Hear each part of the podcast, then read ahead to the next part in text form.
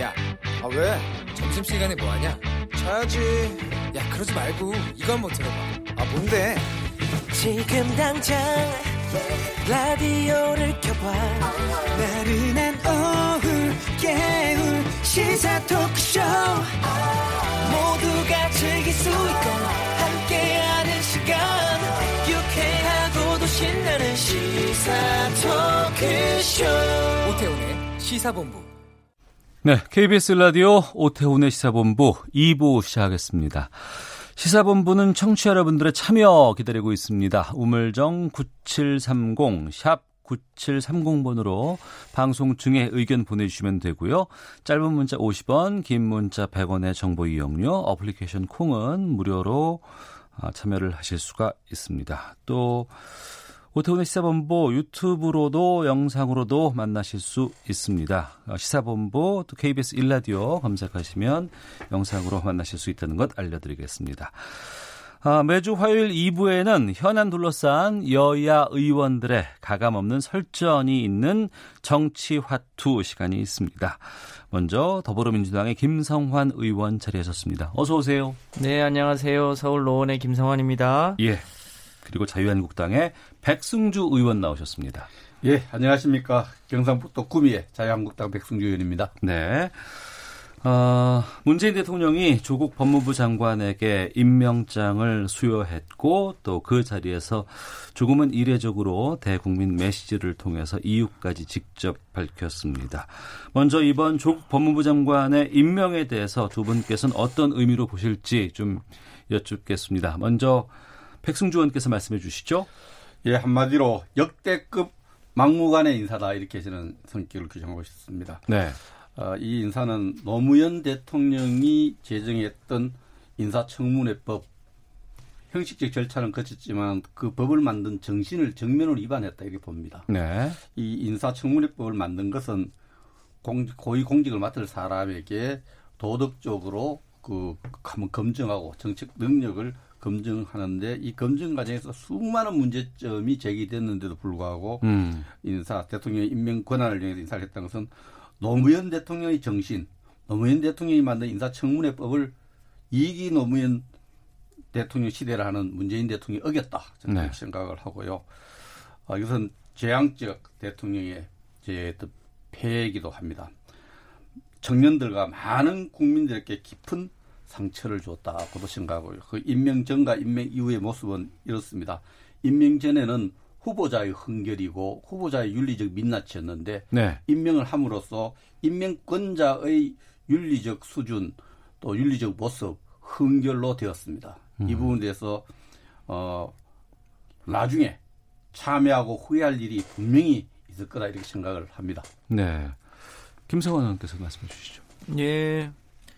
그 대통령께서 그 임명한 직후에 어 대국민 메시지를 통해서도 얘기했습니다만 조국 후보자 당시 후보자가 인사청문회 과정에서 그야말로 언론에 기록적으로 많은 뉴스가 만들어졌잖아요. 네. 그런데 실제 내용으로 들여다보면 어 조국 후보자의 불법성이 드러난 건 단 한 건도 없었습니다. 음. 어, 그래서 본인이 책임져야 될 명백한 불법 행위가 확인되지 않았음에도 불구하고 의혹만으로 어, 임명을 하지 않는 건 오히려 나쁜 선례가 될 수 있다는 취지로 어, 임명을 하셨는데 실제 조국 어, 민정수석이 어, 대통령과 함께 소위 권력기관, 특히 사법개혁을 위해서 그동안 꾸준히 노력해왔던 것을 감안해서 네. 어, 그 일종의 이제 자녀 교육 과정에서의 이제 국민들의 상대적 박탈감 등등의 어, 문제가 있었습니다만 어, 그럼에도 불구하고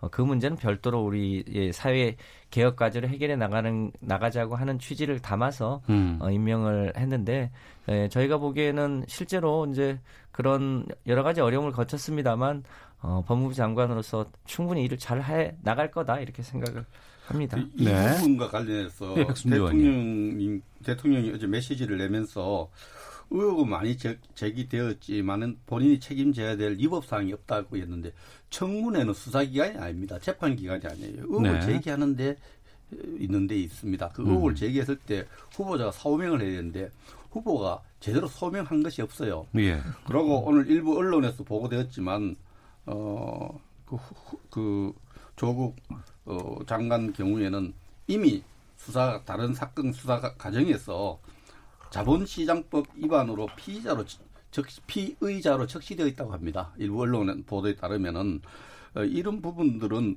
의혹 단계를 넘어서 수사 대상이 되고 있는 이런 상황입니다.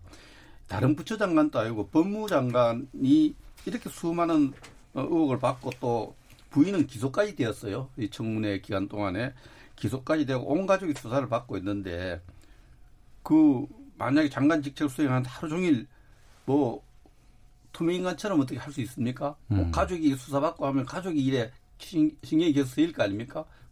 수사에 대해서 궁금하기도 네. 하고 이랬을 때 일을 집중해서 할 수 있겠느냐? 대한민국 법무행정에 뭐 전념해도 그 뭐, 모자랄 텐데 저는 어 정말 이런 부분과 관련해서도 대통령의 메시지도 국민을 향한 메시지가 아니고 진영의 논리에 갇혀서 진영에 대해서 본인에 대해서 인명권을 행사하는 데 대한 정당성을 강요한 그러한 음. 메시지다 이렇게 생각합니다. 네.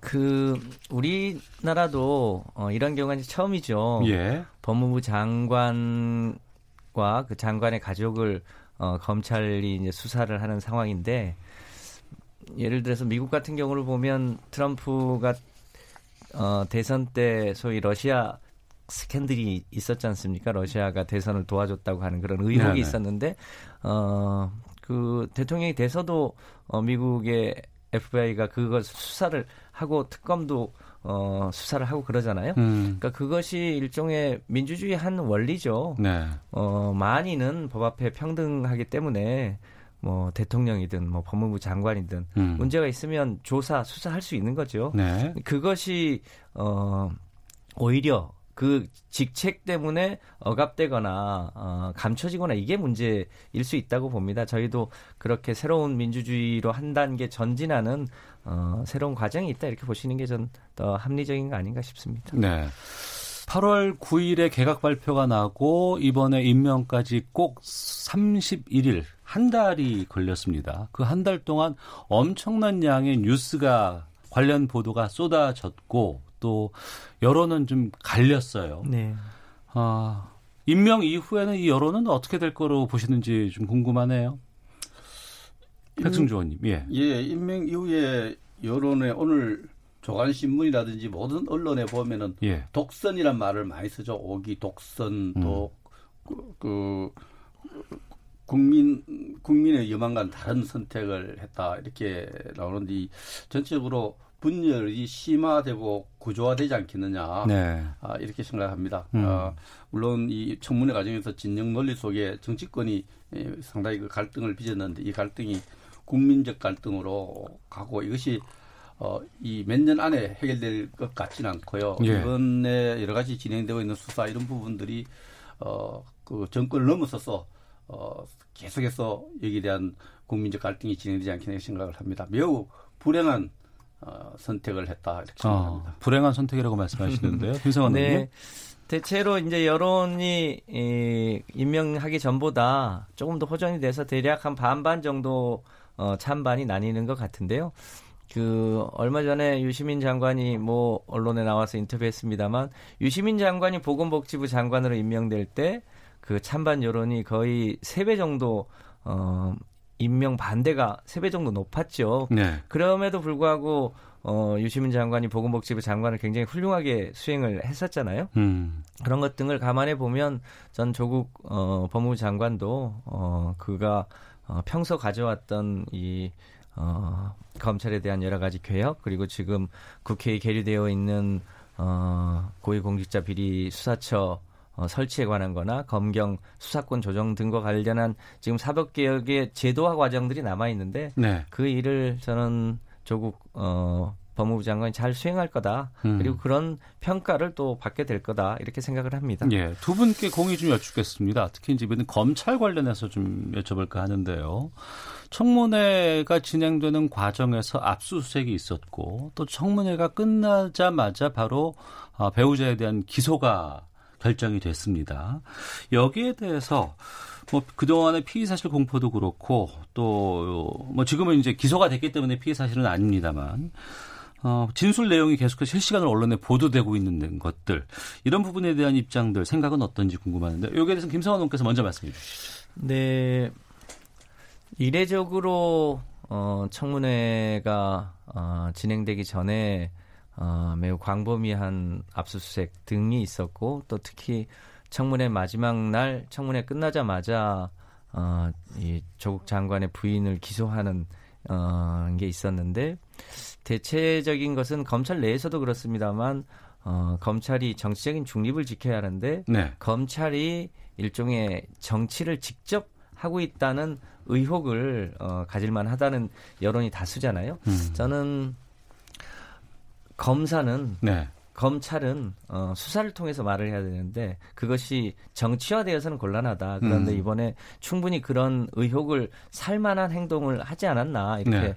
생각을 합니다. 어, 지금이라도 검찰이 어, 정치를 하지 않고 어, 검사답게 본연에 좀 충실하면 좋겠다. 그런 의혹을 다시는 좀 사면은 곤란한 거 아닌가 이렇게 어. 생각을 합니다. 예. 백승주 의원께서는요? 지금 검찰에서 대통령과 민주당에서 정치 검찰을 운운하는 것은 정말 그럴 자격이 없다고 생각합니다. 왜냐하면은 검찰총장 누가 임명했습니까? 음. 불과 한 달여 전에 검찰총장을 현 대통령이 임명했고 네. 그때 최고의 검찰이라고 이야기를 했죠. 최고의 음. 검찰이 했고 또 검찰총장뿐만 아니라 그 직후에 또 검찰의 모든 인사를 현 정부가 했습니다.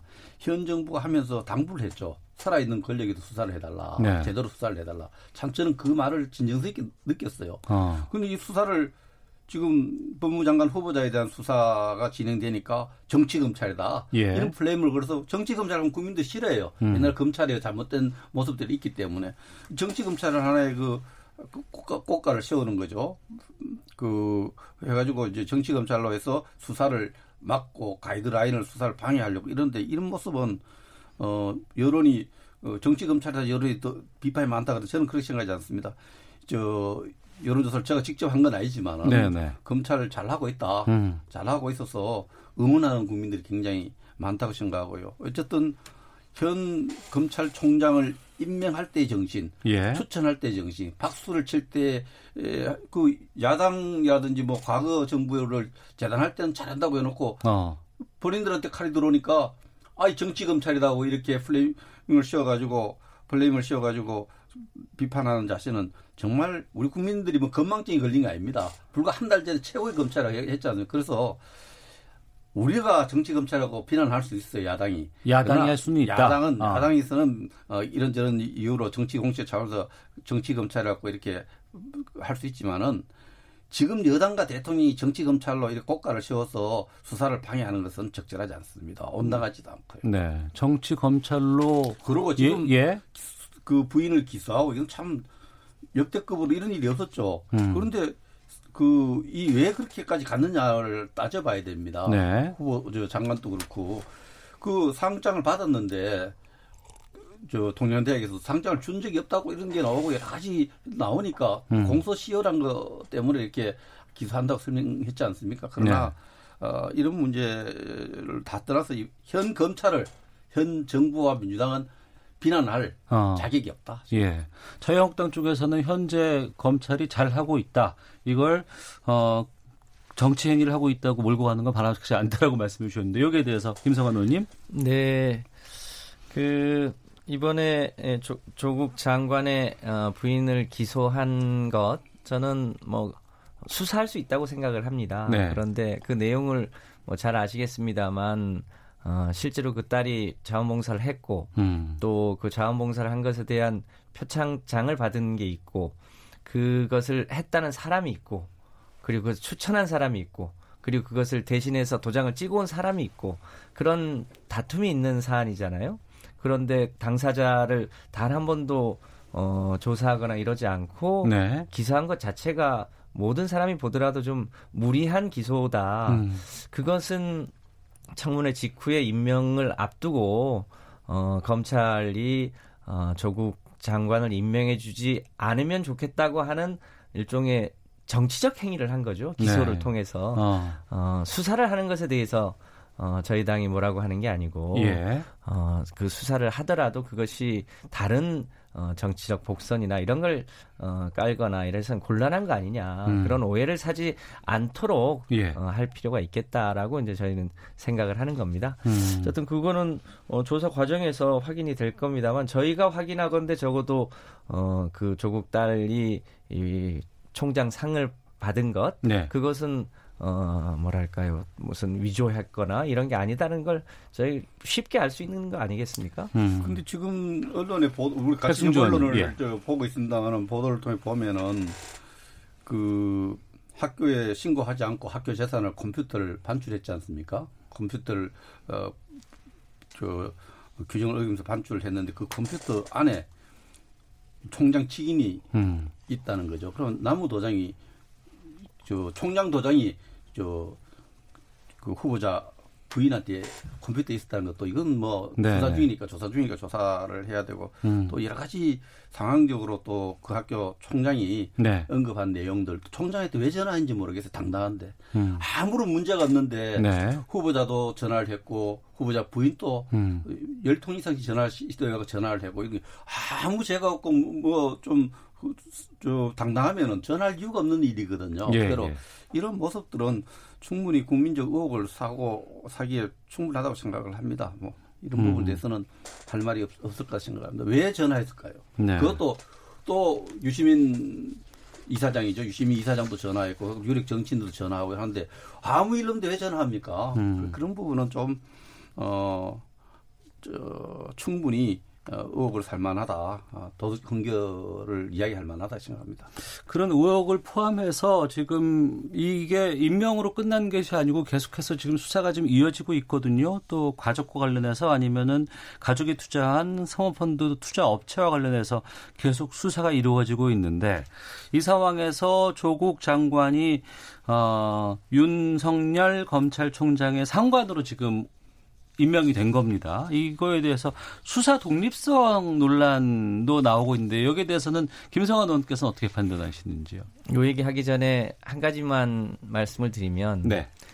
그러니까 왜 전화를 했겠냐 음. 이 조국의 부인이 네. 그 조국의 딸이 어 그 영천에 있는 곳까지 가서 자원봉사를 했잖아요. 그런데 그 자원봉사를 할때 어, 총장이 그, 그 조국의 딸이 너무 자원봉사를 헌신적으로 하니까 음. 매우 감사해서 네. 용돈까지 줬다는 거 아닙니까? 어. 그러니까 그렇게까지 이 격려했던 총장이 네. 정작 어, 검찰 조사를 받고 나서 한 언론 인터뷰에는 그 입장이 표변해서 음. 표변해서 다른 얘기를 하니까 왜 그렇게 말을 할 수 있냐 일종의 그런 이제 진실 확인자 전화를 하게 된 거죠. 네. 유시민 이 이사장 같은 경우도 그 대학에서 교수로 초빙하기 위해서 여러 차례 어그 협조 요청이 왔었다는 거 아닙니까? 그런데 왜 그렇게 했냐는 걸 확인하기 위해서 전화한 거지 무슨 다른 압력을 위해서 한 건 아니다라는 걸 말씀드리고요. 예. 그 이제 아까 말씀하셨던 것처럼 법무부 장관이 되면 이 수사하기 곤란한 거 아니냐. 저는 대한민국이 어 아까도 말씀드렸던 것처럼 헌법 11조 음. 어 모든 국민은 법 앞에 평등하다. 네. 어 법무부 장관도 어 의혹이 있으면 어 조사받을 수 있다. 미국의 어, 대통령도 의혹이 있으면 조사를 받는 것처럼 음. 우리나라도 이제는 그렇게 가는 게 맞다. 그리고 어, 검사는 검사답게 일을 하고 또 법무부 장관은 법무부 장관으로서 일을 하는 모습을 당당하게 보여주는 것 그것이 우리 나라가 가는 새로운 민주주의의 길이자 훈련이다. 저는 이렇게 생각을 해서 그, 그것이 뭐 검찰에게 압력을 넣어서 수사를 못한다든지 이런 네. 일은 생기지 않을 거다 이렇게 음. 봅니다. 백승주 의원님? 오태훈 진행자님 그 주변에 검사들 친구들 좀 있습니까? 아니요, 저 검찰하고는 잘 안 친합니다. 저도 많지는 않은데 예, 예. 이 검사를 하는 사람들이 음. 생각보다가 그 안에 진급에 굉장히 관심 많습니다. 네. 특히 검사장이 되기 위해서 엄청나게 노력을 많이 합니다. 일도 음. 열심히 하고 많이 노력을 하고 또 좋은 보직이 있고 또 선호하지 않는 보직이 있어요. 특히 예. 조- 좋아하는 지역이 있고 또 안 좋아하는 지역도 있고 이렇, 음. 이렇습니다. 이런 면에서 이걸 광범위하게 하는 게 인사권입니다. 그죠? 법무부 장관이 인사권을 갖고 있습니다. 검찰국장을 통해서. 예. 그래서 인사권이 굉장히 예민합니다. 음. 예민한데 이 뭐 서구적으로 뭐 이렇게 미국식으로 뭐 지금 우리 김성환 의원님 말씀하신 그렇게 운행되면 좋지만은 네. 광범위한 인사권 때문에 검찰들이 굉장히 그 예민하게 반응하고 있는 것이 현실이에요. 정치 음. 문화고 우리 검, 검찰청 문화인데 법무부 장관 자체가 묵시적 압력이 될 수 있고 있는 겁니다. 그래서 어, 많이 위축시킬 것이고 수사권 독립에 지대한 영향을 줄 것이다 이렇게 생각을 합니다. 특히 어제 취임사에서도 그 말은 안 했으면 좋겠지만 또 인사권을 이야기를 했고 또 법무부가 사실은 검찰 수사에 대한 지휘권도 형식적으로 갖고 있어요. 네. 특별한 사안을 안 하도록 안 하는데 지휘권을 이야기하고 수사를 실제로 지휘하고 어, 적절한 인사권 을 행사하겠다. 이 말은 어, 수사하는 사람에게 묵시적 압력이죠. 음. 가이드라인이고. 그래서 그런 부분에서 수사권의 독립에 상당한 영향을 준다 이렇게 봅니다. 알겠습니다. 청취자 의견 듣고 다음 주제로 좀 넘어가도록 하겠습니다. 6492번 쓰시는 분께서는 50%에 가까운 국민이 반대하고 있는데 조국 장관을 임명하는 것은 자칫 독선으로 보일 수 있습니다. 이런 상황에서 장관직을 잘 수행할 수 있을까요? 라고 부정적인 의견도 보내주셨고 8156님께서는 이제 임명됐습니다. 어떻게 일을 하는지 지켜봐야 합니다. 이제 막 임명 임명된 사람의 해임 건의안을 이야기하는 건 적절하지 않습니다. 라는 의견도 보내주셨습니다. 아, 김성환 의원님께서 지금 안고 계신 그 의자가 삐그덕 소리가 상당히 많이 어, 나서 네. 저희가 헤드라인 뉴스 듣고 또 그거 와중에 좀 의자를 좀 바꿔드리도록 하겠습니다. 죄송합니다.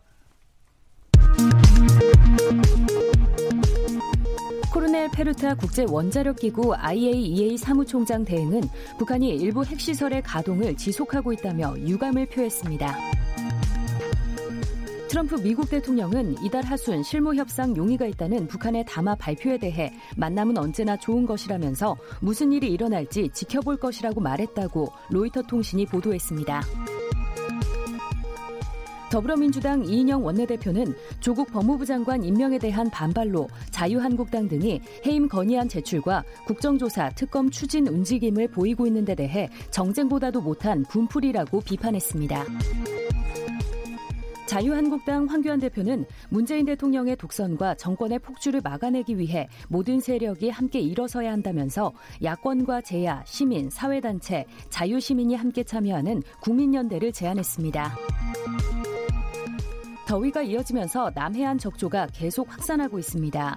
수산과학원은 경남 거제 등에는 폭염주의보까지 발령된 상태라며 연안 해역에서 고농도 적조가 지속할 것으로 예상했습니다.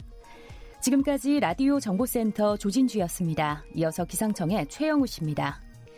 네, 미세먼지와 날씨 정보입니다. 미세먼지 농도는 아주 무난합니다. 오늘과 내일 좋음에서 보통 사이 쭉 이어지겠고요.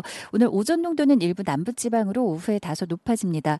바로 오늘 폭염주의보가 내려진 지역일 텐데 계속해서 경상도 내륙 오늘 낮 기온이 33도 이상 올라서 덥겠습니다. 하지만 경북 내륙으로 이렇게 더위 속에 곳에 따라 소나기가 좀 지날 것으로 예상이 되고요. 이 소나기 지나면서 습도는 조금 더 높아질 것으로 예상하고 있습니다. 오늘 대구의 낮 기온 따라서 33도까지 올라 폭염 수준이고요. 세종, 대전, 부산, 제주 30도, 서울 28도 등으로 전국이 25도에서 33도 분포, 평년보다는 약간 높겠습니다. 이번 한가위 연휴 기간 내내 계속해서 평년보다는 낮 기온이 약간 높아 서울 기준으로 28도 정도 유지할 것으로 예상을 하고 있고요. 또 대부분 무난한 날씨가 이어지겠지만 우선 비 소식이 목요일까지 좀 자주 지나기 때문에 오늘 날씨 먼저 비 소식 정리해 드리겠습니다. 중부지방은 흐리고 오늘 비 소식 계속 계속 들어 있고요. 잠시 소강 상태에 보이기도 했던 중부지방의 비 다시금 이어지고 있습니다. 그리고 내일 중부지방 비가 오다가 오전에 그치고요. 제주도는 내일 낮 동안, 남부지방은 내일 오후부터 밤 사이 곳에 따라 비가 또 동해안 쪽은 밤까지 비가 이어집니다. 모레 이번 한가위 연휴 첫날인데요. 이 목요일 충남 서해안과 전북 서해안 새벽부터 오전 사이 가끔 비 예보 들어 있고요. 제주도는 목요일 아침부터 낮 사이 가끔 비가 내리겠습니다. 금요일은 전국이 맑은 추석 당일이 이어지다가 토요일 화요일 서울, 경기, 강원 영서에, 일요일은 강원 영동에 비 예보가 잠깐 들어 있고요. 특히 내일까지는 서울, 경기, 강원 영서, 서해 5도의 비가 집중이 돼서 피해 없도록 주의하시고요. 50에서 많은 곳 200mm 이상의 폭우가 쏟아져 내릴 수 있는 지역이 되겠습니다. 지금 서울 기온은 25.9도, 지금까지 서울에 33.1mm의 비가 기록됐습니다. KBS 날씨 정보였고요. 계속해서 이 시각 교통 상황입니다. KBS 교통정보센터 김한나 씨가 정리해 드립니다. 네, 이 시각 교통정보입니다. 본격적인 귀성길이 시작되는 내일과 오늘의 고속도로 모습이 크게 다를 것으로 예상되는데요. 일단 오늘은 전체적인 소통이 나쁘지 않습니다. 다만 지금 수도권을 포함한 중부지방 곳곳에 비가 내리고 있으니까요. 전조등 꼭 켜시고 교통안전에 각별히 유의하시기 바랍니다. 서해안 고속도로는 서울 쪽으로만 일찍 분기점에서 금천 쪽으로 막히고 있고요. 영동 고속도로는 강릉 쪽으로 서창 분기점에서 월곶 분기점 부근 3km 정체입니다. 경부고속도로 서울 방향 정체는 오산 부근에서 3km와 기흥 부근에서 수원, 그리고 양진아들목 가기 전부터 반포 쪽으로 답답한 진행입니다. 서울 시내는 비가 내리면서 정체가 더 심해졌는데요. 강변북로 구리 쪽은 행주대교에서 한남대교, 더 지나서 성수대교부터 영동대교 쪽으로 정체입니다. 올림픽대로 잠실 쪽은 행주대교에서 성산대교와 여의 하류에서 한강대교, 이후로 한남대교에서 영동대교 쪽으로 이동이 어렵습니다. KBS 교통정보센터였습니다.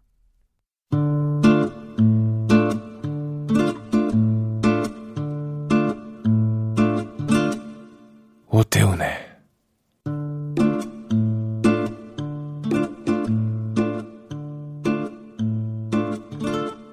시사본부 네, 1시 31분 지나고 있습니다. 더불어민주당의 김성환 의원, 자유한국당 백승주 의원과 정치화투 어, 계속 이어가도록 하겠습니다. 자, 우여곡절 끝에 조국 법무부 장관 임명됐고 취임식도 마쳤습니다. 어제 0시부터 임기를 시작했는데요. 이후에 어, 정치적인 여러 가지 방향, 행보, 활동들 짚어보도록 하겠습니다. 자유한국당을 포함한 야당은 어, 조 후보자가 임명되면 이전에 장애투쟁까지 불사하겠다 이런 강경한 입장을 보여왔었는데 백승주 의원님 지금 어떻게 진행됩니까? 우선 어, 우리 당은 원내외 투쟁을 병행한다 이렇게 방향을 정했습니다. 네. 어, 당 대표가 중심돼서 국민적 이 분노를 사고 있는 것이 결국 우리 자유민주주의의 어떤 어, 하나의 종말이 왔다. 음. 아, 자유민주주의를 주겠다. 이런 인식 속에서 어, 자유민주주의 수호 차원에서 어, 장외 투쟁을 전개를 지금도 하고 있습니다. 오늘 오전에 됐고요. 네. 하고 있고 어, 우리 국회는 국회대로 음, 지금 어, 예, 내년도 예산 심의도 해야 되고 또 네, 예. 국정조사도 예. 해야 되고 국정감사도 해야 되고 이런 데서 국회 안에서도 치열하게 예, 국민적 분노를 담아내는 음. 노력과 함께 또 국회에 주어진 소임을 다하는 이런 어, 투쟁을 하기로 했다 이렇게 말씀드릴 수 있습니다. 네. 어제 그 11시 반에 그 발표가 났지 않습니까? 그 이후에 한 3시간 정도 자유한국당 내에서 비공개 의원총회를 열었던 것으로 알고 있는데 어떤 이야기들이 오갔는지 참 궁금했었어요. 잠깐 좀 뭐 대략적으로 좀 말씀. 예, 처음부터 비공개로 제가 했기 때문에 예. 그 비공개로 원칙을 제가 지킨 차원에서 음. 그래서 투쟁 방법에 대한 얘기도 좀 많이 나눴고 예. 또 하나의 그이 어, 좀 막무가내로 인사가 진행되고 난 뒤에 어떤 여러 가지 전국 상황에 대해서 음. 의원 각자들의 의견을 나눴습니다. 네. 어, 자유한국당은 원내외 투쟁을 병행하겠다라고 얘기하셨거든요. 여기에 대한 여당의 입장도 좀 알려주시죠. 네. 그러니까 인사청문회는 인사청문회다. 그 청문 후보자가 어, 예를 들면 조국 법무부 장관 당시 후보자가 장관으로서 잘할 수 있는지 없는지에 대한 일종의 검증은 검증이고 네. 그것에 대해서 찬반이 있을 수 있습니다만 어, 임명권은 헌법이 대통령에게 주어진 것이기 때문에 대통령이 임명하면 저는 그걸로 뭐 뭐랄까 비판할 수는 있지만 그것 때문에 장애 투쟁을 하는 것은 너무 어, 과잉 행동 아닌가. 더군다나 현충원을 찾아가는 건 장외 투쟁하고도 잘 안 맞는 것 같기도 하고요. 그래서 지금은 뭐 비판할 수는 있겠습니다만 야당 입장에서 네. 어, 이걸 가지고 이 장외 투쟁할 거리는 아니지 않나 싶고요. 음.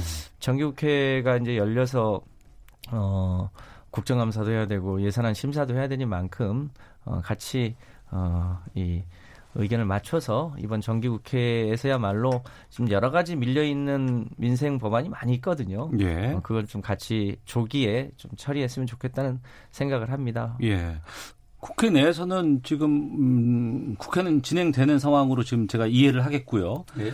어 다만 그 해임 건의안을 뭐 제출하겠다라든가 이전에 얘기했던 무슨 뭐 특검이라든가 뭐 이런 얘기들은 지금 어떻게 얘기가 나오고 있는지 궁금하네요. 아까 청취자도 한분 임기를 갓 시작했는데 해임 건의안 내는 건 조금 그렇다 예, 이렇게 예. 얘기를 했는데 사실 민주당이 이것도 다 했던 일들입니다. 아, 과거에? 김재수 농림부 장관이 그때 대출 금리가 조금 다른 사람 우월하게 받았더니 황제 대출이라고 이렇게 플레임을 걸어가지고 임명되자 말자 바로 해임 건의안을 해서 해임을 건의안 낸 적이 있습니다. 그러나 예.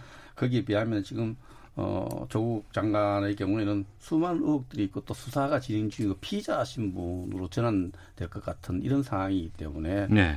어, 뭐 어, 조국 개인의 어떤 그 진- 그걸 떠나서 지금 드러난 흥결만으로도 그 수사가 진행 중 가족의 수사가 진행되고 있는데 법무장관 부적격하다 판단하에 어, 해임 건의안을 이제 제출하기로 했습니다. 해임 건의안을 우리가 숫자가 좀 적습니다. 네, 어, 네. 110석 정도 밖에 안 되기 때문에 그러면 뭐 지금 현재 뭐 들리는 얘기로는 바른 미래당 그렇습니다. 하고 다른 야당들과 예, 예. 공조해서 아. 건의안을 제출하려고 하고 있고 또 예.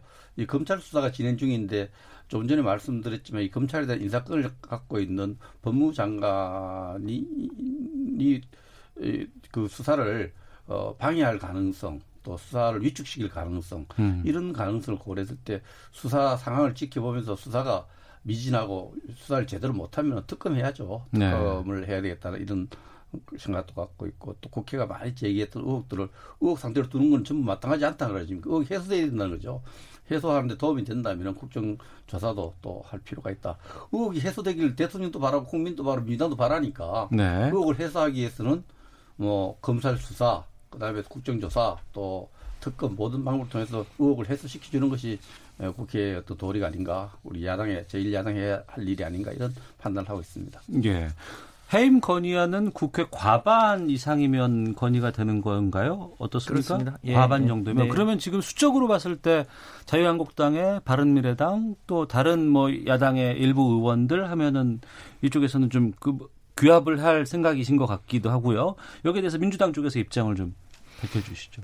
네, 어, 조국 어, 장관이 지금 장관 임명된 지 하루 됐잖아요. 음. 그 자- 아직 장관으로서 직무를 시작도 못한 단계라 네. 이 상태에서 해임 건의안을 내는 건 부적절하다. 그러니까 장관이 업무를 수행하는 과정에서 국민적 동의를 받지 못하거나 뭐 이제 부당한 일이 있을 때 그때 저는 해임 건의안을 내는 게 맞다라고 음. 생각을 합니다. 그 적절치 않다고 보고요. 근데 어쨌든 뭐 법, 법률적으로 또 의회에 주어진 권한이기 때문에 뭐 해임 건의안을 내면 아무래도 다툼이 있겠죠.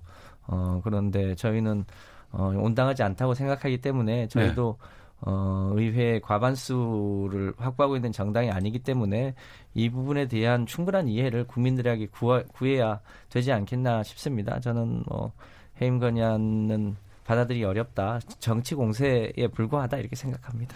이런 와중에 오늘 오전에 지금 실시간 검색어에서 상당히 상위권에 지금 올라 있는 뉴스가 이겁니다. 무소속의 이현주 의원이 조국 법무부 장관의 임명을 철회하라면서 국회 본청 앞에서 삭발식을 가졌거든요. 이현주 의원 행보에 대해서는 두 분은 어떻게 보실지 참 궁금해서 또 먼저 여기서 백승주 의원께서 잠깐 좀 말씀을 좀 해주시죠. 예. 민주당으로 당선되었죠. 예. 처음에 민주당 당선되었다가 또 바른미래당 있다가 이제 무소속을 하고 계신데 어, 나는 왜 싸우는가 책, 책도 냈고 한데 음. 어, 정치적으로 어, 지금 확실히 그 어, 이번에 법무장관 인사와 관련해서 스탠스 입장은 어, 저하고도 입장이 같은 것 같고요. 네. 또 우리 당하고도 입장이 같은 것 같습니다. 잘못된 인사다. 음. 어, 이걸 철회시켜야 한다.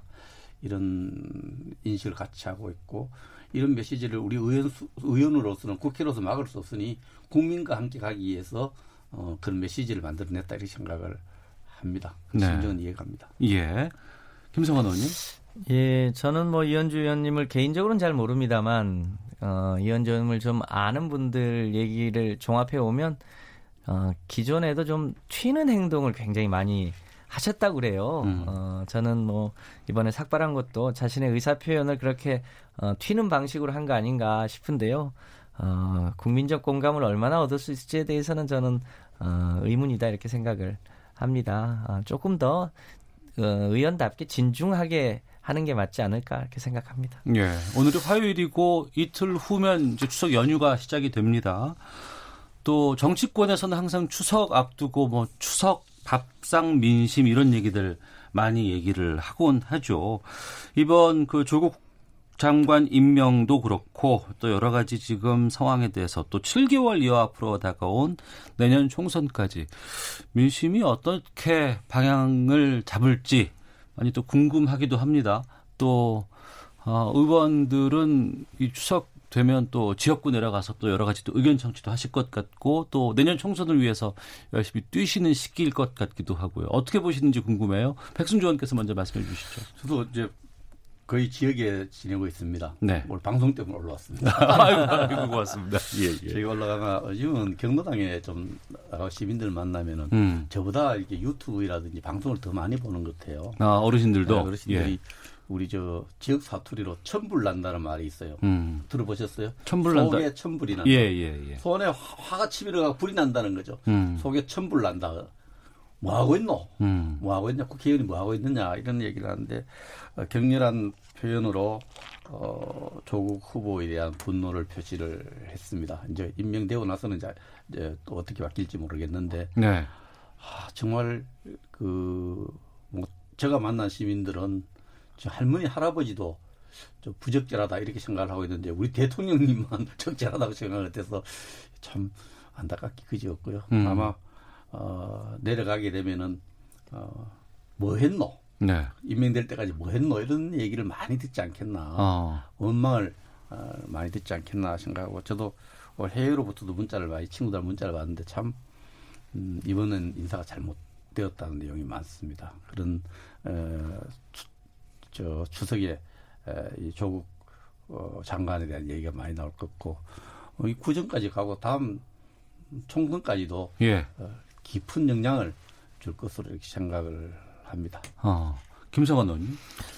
네, 뭐 총선 얘기까지 하는 건 너무 긴 얘기인데 음. 그 모두에도 얘기했지만 이 조국 법무부 장관 후보자를 둘러싼 이- 지난 1개월간 어, 굉장히 기록적인 뉴스가 있었잖아요. 네. 그럼에도 불구하고 그 기간 동안에 어, 정당 지지도는 사실상 변화가 거의 없었습니다. 그러니까 조국에 대한 찬반 문제하고 음. 정당 지지도는 거의 영향을 미치지 않았다는 거죠. 네. 대체로 어, 백승주 의원님이 소속돼 있는 정당의 분들은 반대가 많았고 제가 소속돼 있는 정당은 찬성이 훨씬 많았거든요. 그런 이제 일종의 어, 이 진영 간의 다툼적 성격도 어, 일부는 있었는데 총선 밥상에 가기 위한 이번 추석의 민심 저는 어, 조국분 조국 어, 법무부 장관 후보자뿐 아니라 또 여러 가지 이, 얘기들이 있을 거라고 봅니다. 그런 얘기들이 이제 종합돼서 어, 추석의 민심이 예, 뭐 한 차례 또 걸러지지 않을까 싶은데요. 크게 정당의 어, 지지 문제를 좌우하는 문제는 아닌 것 같다는 게 음. 어, 여론조사 전문가들의 의견입니다. 네. 국회를 향해서 보는 음, 청취자분들의 의견 두 가지 소개해드리고 마치도록 하겠습니다. 6772번님, 우리나라 정치는 참 바람 잘 날이 없는 것 같습니다.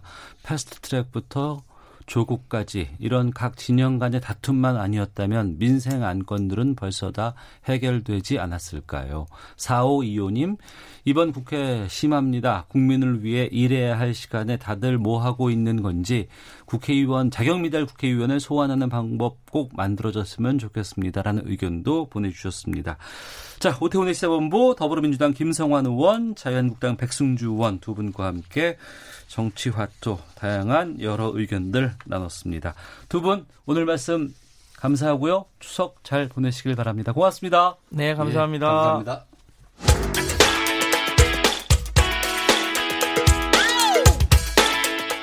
오태훈의 시사본부는 여러분의 소중한 의견을 기다립니다.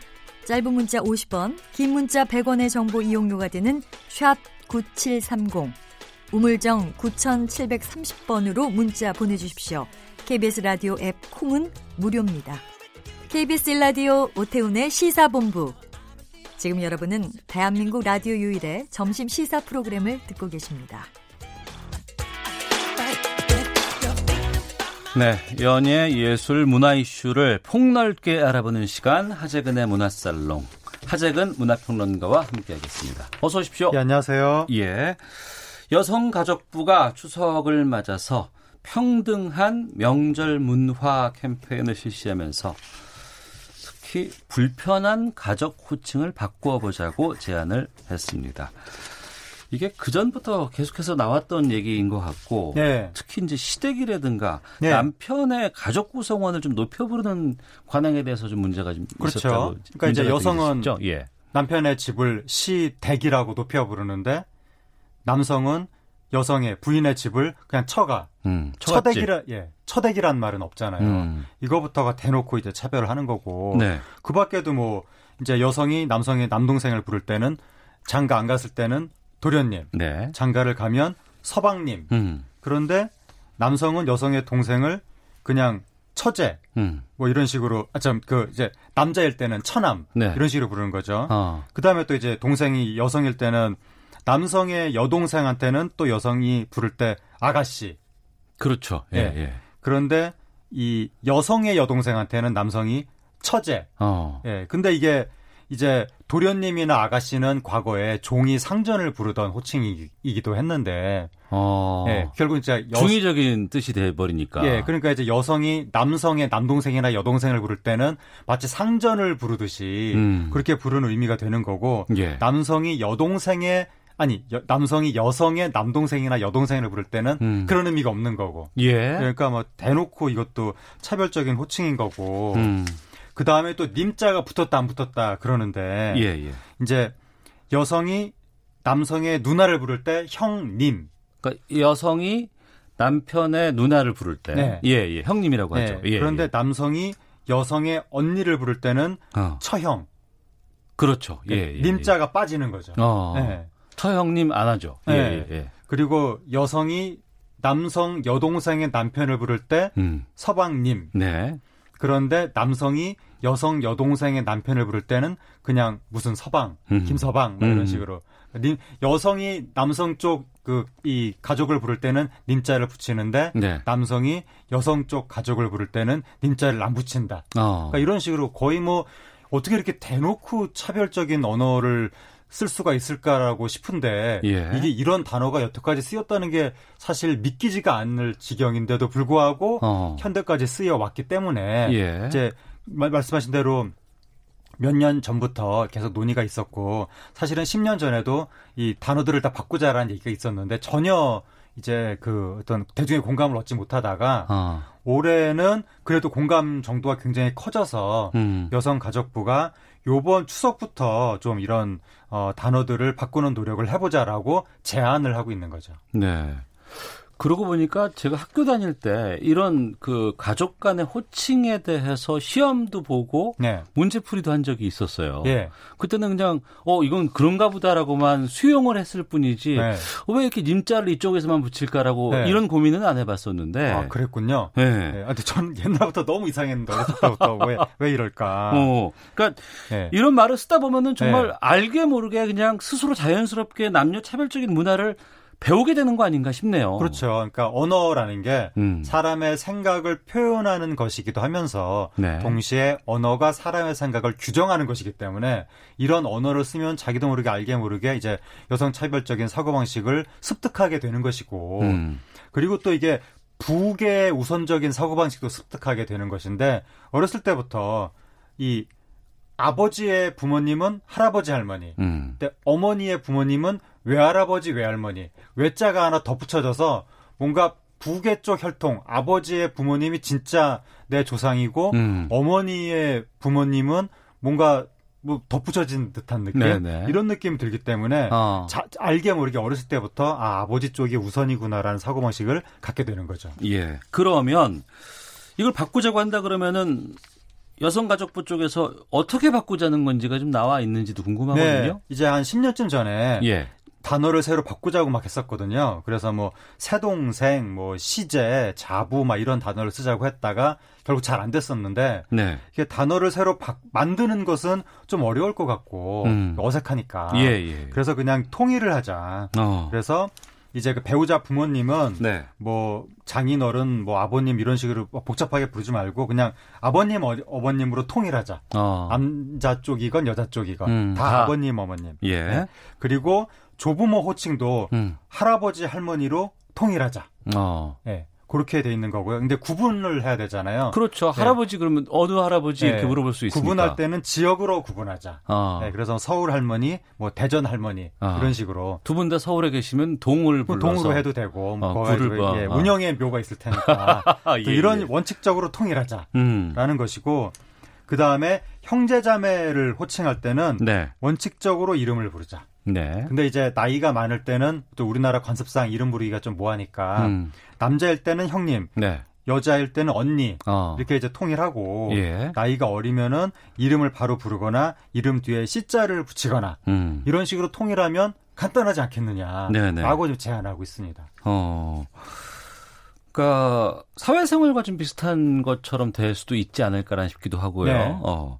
이름을 부르는 게 뭐 남녀 차별 시정 말고도 또 다른 의미가 또 있다면서요? 그렇죠. 그러니까 우리나라가 사람에 대한 호칭 문화가 굉장히 발달했는데 그 이유가 우리가 그 개인을 개인으로 독립된 개인으로 인식하지 않고 어느 집단의 구성원으로만 생각하는 경향이 있거든요. 네. 그러니까 이것도 가족 집단의 구성원이라는 의미에서 복잡한 호칭 문화가 굉장히 발- 많이 발달을 한 것인데 음. 현대로 들어오면서 이제 개인주의가 이제 발달을 하면서 많이 달라졌죠. 예, 독립된 예, 예. 개인을 존중해야 된다 이런 게 음. 있으니까 이, 복, 이 복잡한 호칭보다는 개인의 주체성을 우리가 이제 존중을 하려면 그런 의미에서도 이런 호칭보다는 이름을 더 많이 부를 필요가 있다. 이게 음. 꼭 그 남녀 차별의 문제만이 아니라 네. 우리 개인의 독립, 개인의 주체성, 개인에 대한 존중이라는 의미에서도 호칭의 정리가 좀 필요해 보입니다. 네. 이번 추석 때 가족들끼리 모이시면 여기에 대해서 좀 의견도 좀 많이 나누시고 정리를 하실 필요가 좀 있지 않을까. 네.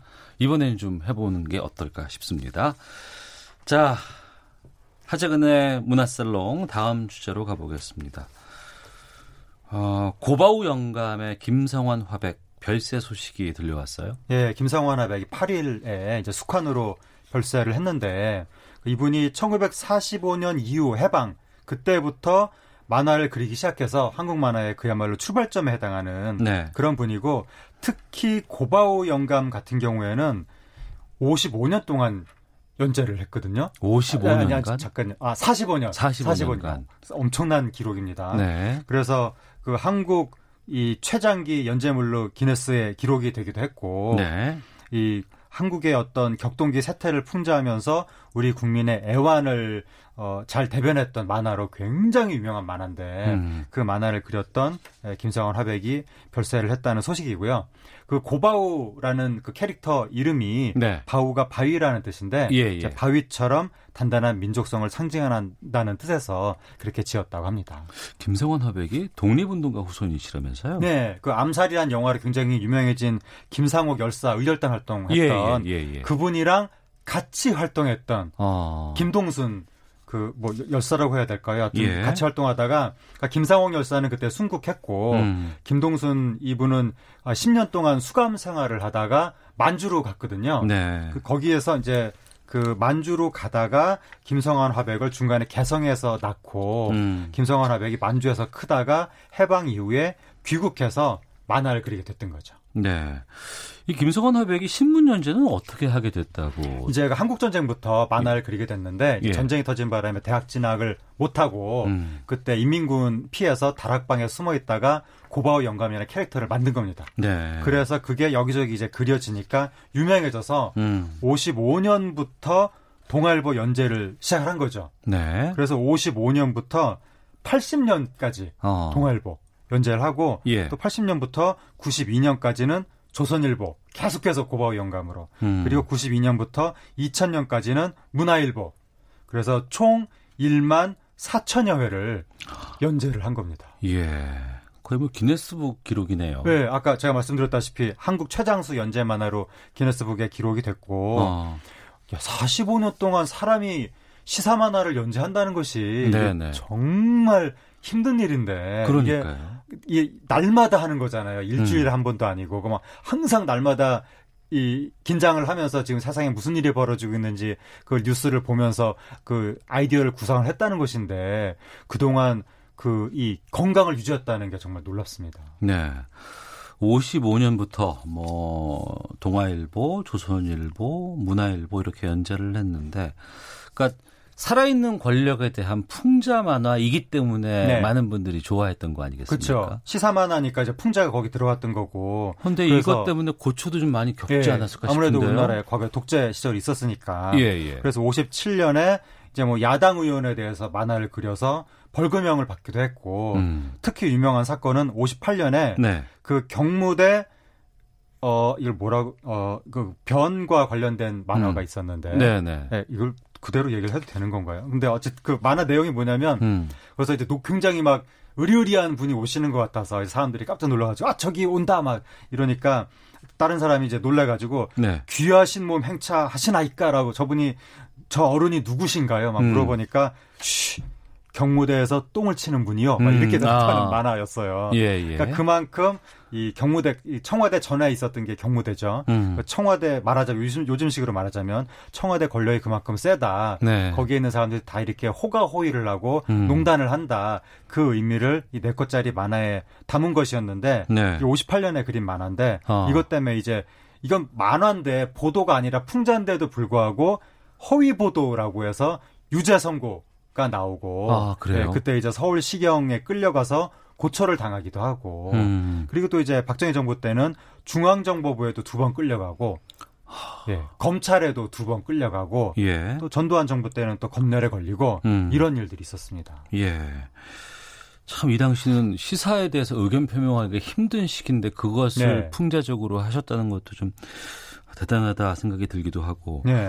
이런 시사 만화뿐 아니라 학원 만화의 기초를 다지기도 했다고요? 네, 그러니까 김성환 화백하면 많은 분들이 고바우 영감만 생각을 하거든요. 음. 그이 네컷짜리. 네네. 근데 그 고바우 영감만 그린 것이 아니라 음. 김성환 화백이 그 1950년대 초에 한국 만화의 기본적인 틀을 잡았다고 할 수가 있는데 네. 저도 어렸을 때 이거 봤던 기억이 나는데 거꾸리군 장다리군. 아, 예, 그 예, 예. 익숙하죠? 기억나요. 예, 이름이 예. 유명하잖아요. 예. 이것도 3,500여 회를 연재를 했었는데 아. 소년 그 신문에 그리고 또 소케트군이라는 만화도 있었거든요. 네. 이런 걸 통해서 한국 명랑 만화, 학원 만화의 기틀을 잡았다 이런 평가를 받고 있습니다. 알겠습니다. 삼가 고인의 명복을 빌겠습니다. 하재근 문화평론가와 함께했습니다. 고맙습니다. 감사합니다. 예. 오태훈의 시사본부 마치겠습니다. 저는 내일 12시 20분에 다시 인사드리겠습니다. 안녕히 계십시오.